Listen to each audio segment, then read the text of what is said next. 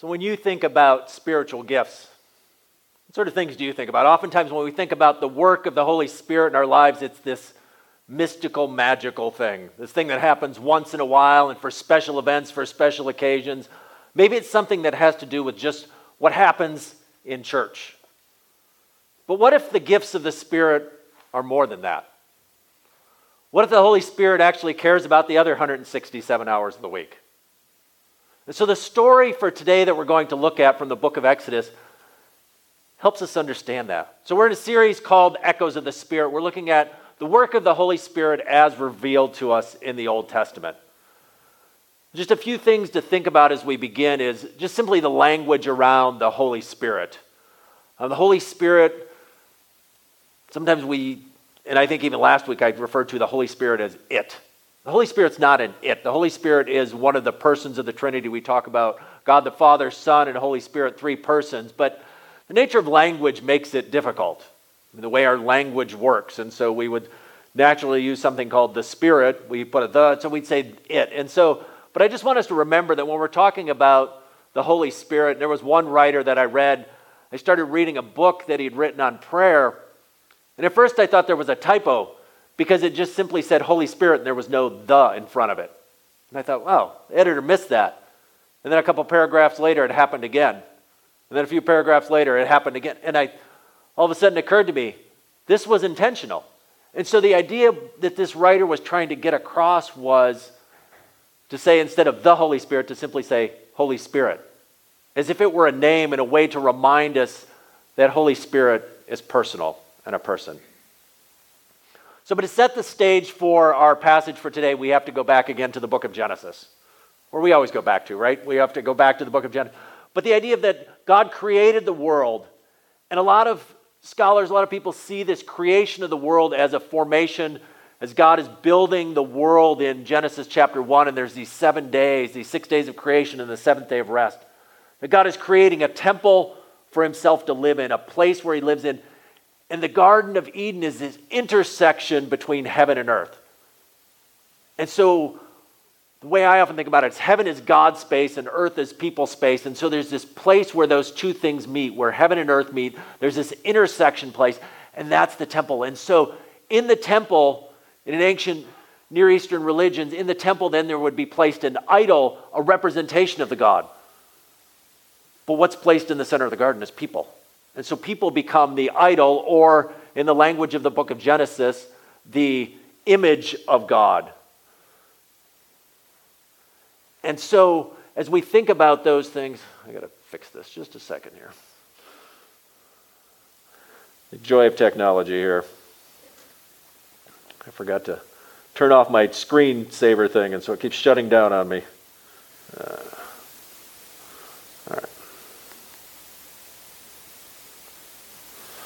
We'll just delete this out of the video later, or this will be part of the bloopers first.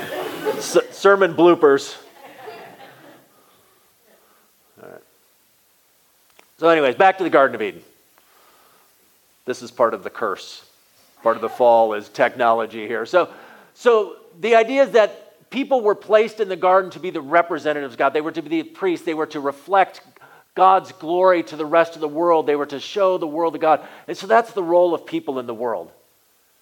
And so this plays an important part in our story for today because part of it is to remember that God's people are called to be his representatives.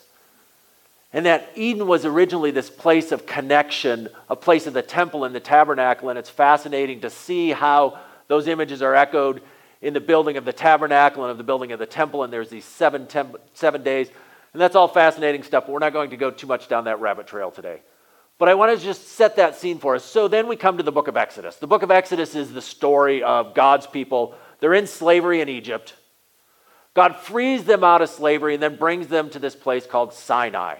And there at Sinai, he begins to give them the commands. He begins to establish this relationship, a covenant with them, this partnership where they're going to be his representatives on earth. And so that's the beginning of the book of Exodus, and that brings us up through about chapter 18. And God comes down and says, Here's all the laws and commands, and people said, Yeah, we'll do that, we'll do that. And then around Exodus chapter 25, it slows way down. Because, like, you're reading through the first part, if you've ever read through the book of Exodus, you're reading through and it's, oh, this is great stuff. And then all of a sudden in Exodus chapter 25, it goes into this long, detailed set of instructions. How many of you like reading instruction manuals? How many of you actually ever read instruction manuals? Some of you do. Some of you read the instruction manual. Some of you, you get that item and you just pull it out and you say, Well, I'll figure it out, right? You just start plugging things in and hoping that it works and you screw it here. And if you've got a few parts left over at the end, it was the manufacturer's fault. You just throw those away. Well, Exodus 25 begins this instruction manual, and the instruction manual is how to build the tabernacle. You see, the people of God have been at Mount Sinai, but God didn't call them out of slavery to stay at Mount Sinai. He called them out of slavery so they could go to this land of promise. And there in the land of promise, they would be his people and they would show the world what God is like. And so they have to go from Mount Sinai to this land of promise. And they've been at the mountain. And think about mountains. Mountains reach up into the sky, or in other words, mountains are in some place a place where what? Heaven and earth meet. And God has been there meeting with the people. And there's a sense, and while we understand it's not really true, there's a sense where if the people leave the mountain, God's going to be stuck in the mountain. And we know that's not true. We know that God is everywhere, but there's got to be this sense of God has a place. And so the tabernacle, this tent, is a representation of that. So they are building something for God's presence to go with them to the land of promise. So, this tent with this elaborate tent, and there's all these instructions about you got to have 50 gold rings, and you got to use goat hair to make the curtains, and use this kind of blue, and use this kind of purple, and the curtains are exactly this size. And you think, why do I need to know all this stuff? I'm not going to build a tabernacle. And if I were, I wouldn't need instructions. I'd just figure it out, right? But one of the things we see as we read this story is the reason for these elaborate instructions is God is saying, stop, this is something important. It's going for this long time. And what's even more confusing, if you read, it's about chapters 25 through 31 are this long description of here's the instructions to build the tabernacle. Then there's a little interruption where the people worship a golden calf and it's all a mess. And then it picks back up in chapter 35. And you start reading chapter 35 and you think, wait a minute, I just read this. Because what the writer of Exodus does is gives all the instructions. And then in chapter 35 it says, and then they did, and what did they do? They did all the instructions. And it's just a repeat of everything that happened before. But again, the point is, God gave clear instructions, said, This is how I want you to build a tabernacle. This is how I want it because my presence with you is critical and I need you to pay attention. And then it's to say, and the people did what they were supposed to do. So that's all the backstory for what's going on here. So we come now, and there's been several chapters of all these instructions and stuff, and then we come to chapter 31 in Exodus. And that's the part where I want to focus. So it says, Then the Lord said to Moses, See, I have chosen Bezalel, son of Uri, the son of Hur, of the tribe of Judah. This is interesting. Like all of a sudden, we're introduced to this one craftsman. And then another craftsman, Oholiab, and then it says there's some other craftsmen. We say, well, what's going on here? Why, why do we slow down? But I want us to see something here where he says, See, I have chosen. And maybe depending on your translation, it might say, I have called by name, or I have called. And called is one of those words that in Christian circles sometimes has a special meaning. And sometimes we use it in particular things. It's one of those Christians speak. And so, as a someone who's in vocational ministry, in other words, this is what I do for my job. Sometimes I speak about my call to ministry.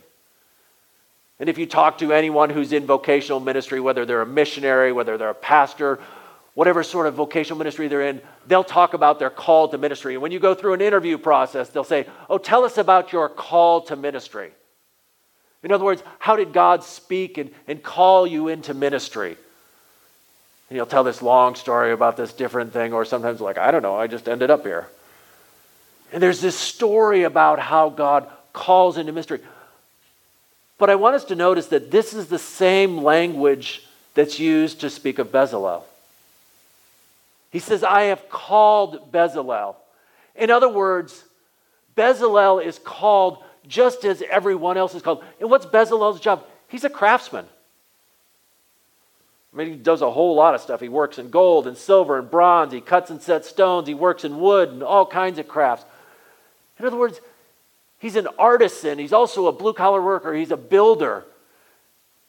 And so when it says that Bezalel was called, in other words, God called by name, God chose him and said, You are the one, and he spoke to him.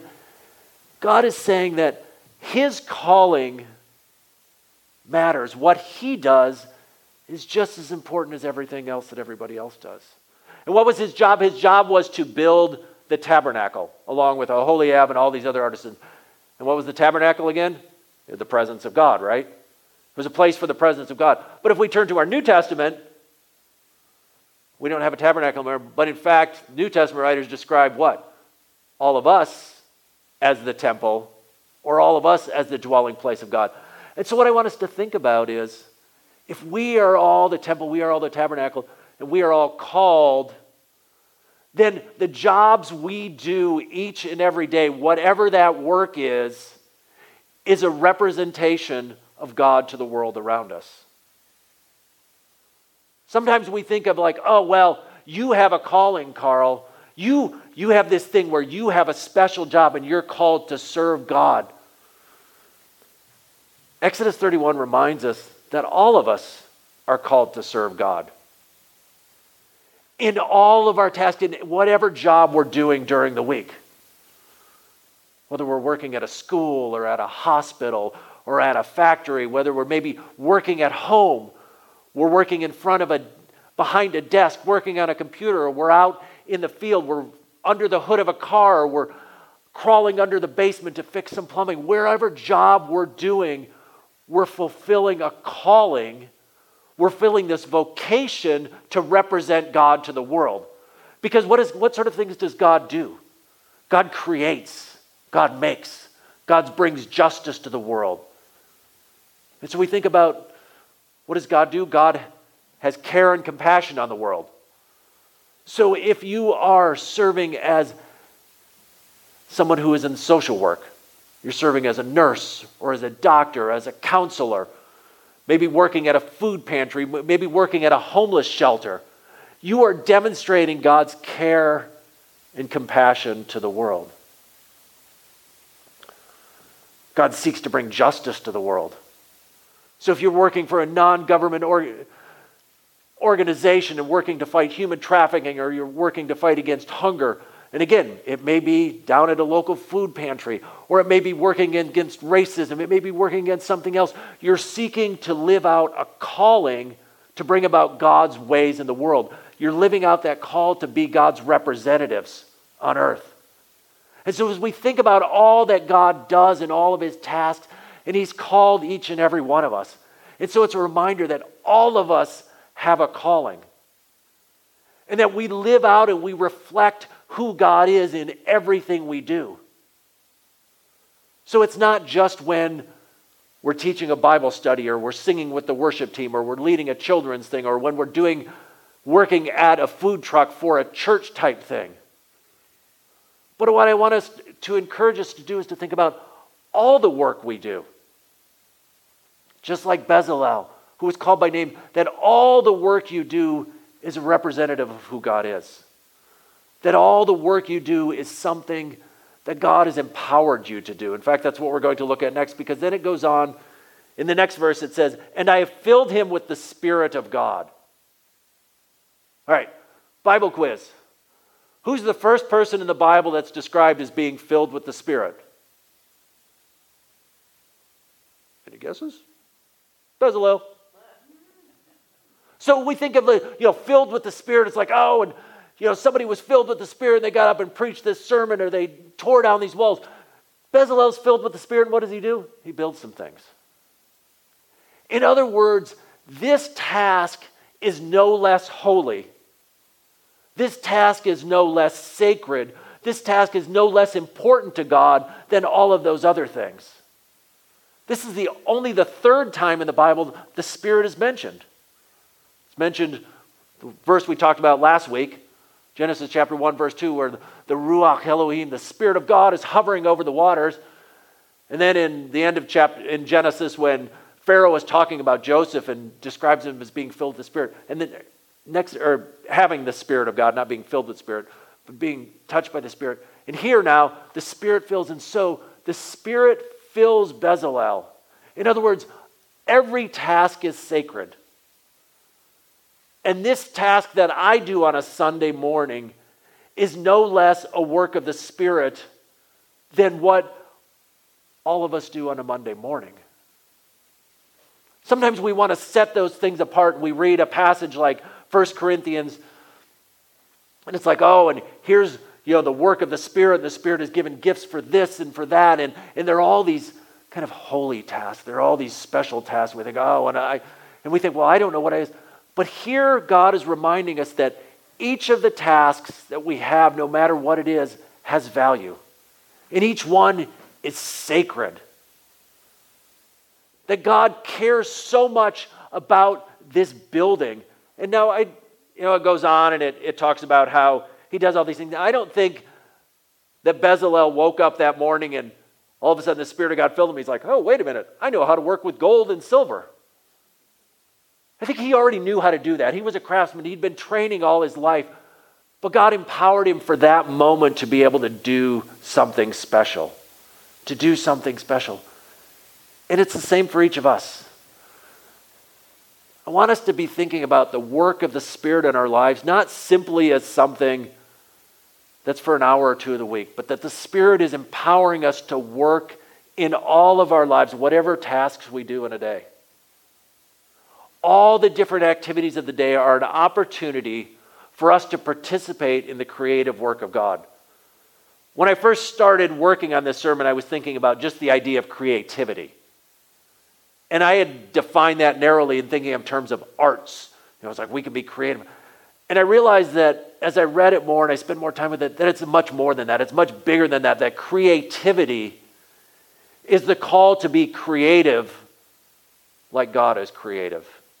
In other words, to create with a little c like God creates, to make something. And so there is an artist named Mako Fujimura. And Mako Fujimura writes a book. He writes about art and faith and work. And at one point, he tells a story. He tells a story of a school, a, a, a charter school in New York City. And in this charter school in New York City, at the center of the school is the art department. And the first question a student is asked when they come into this school is What are you going to make today? What are you going to make today? And then the art teacher will help them explore it. And the goal isn't necessarily for everyone to become an artist. And so he tells, he goes on and he tells the story of one person who went in and was became interested. The art teacher asked, What are you going to make today? And what the art teacher does then is as the student explores this question and learns more about it, oftentimes the art teacher pushes the student off to other teachers with similar interests. And so one student comes in and says, Well, here's what I'm interested in. I'm going to make this photograph, and begins to learn about the process of photography and chemicals, and actually ends up becoming a chemical engineer then. All because it started with the question of, What are you going to make today? And so I would like to leave us with that question. The question that you might begin your day with tomorrow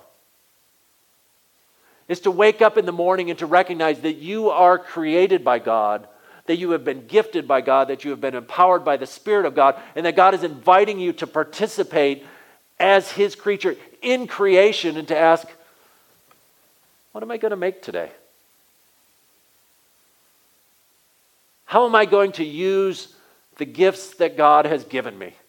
And I use that term very broadly. When I say the gifts that God has given you, all the ways in which God has created and shaped you. Now, there are times when there are particular gifts that are given and particular talents and gifts, and sometimes a filling of the Spirit for a particular moment in time. But all the gifts, all the ways that God has shaped you, the talents, the passions, all those things, and say, how am I going to use those to reflect God to the world? How am I going to use what God has given to me? How am I going to use the gifts that God has created me to make a tabernacle, a place where God dwells and people see his presence? So when you wake up tomorrow, when you get ready to go to work, when you get ready to go to school, when you are preparing for the rest of the day, if you're working at home or you're caring for your kids or your grandkids, whatever it is you're doing, ask the Spirit to help you answer that question. maybe it's not what am I going to make, but maybe it's a question along with Holy Spirit to say, what are we going to make today? How am I going to participate in this act of creation? How am I going to be the person that you have called me to be? And as we create, as we make in this world, we are serving as representatives of who God is. We are bringing His presence into the world. As you care for a loved one, as you teach a student, as you build, as you make, as you do these things, you are representing God to the world. So, what are we going to make tomorrow? What, by the power of the Spirit, will we make? Amen.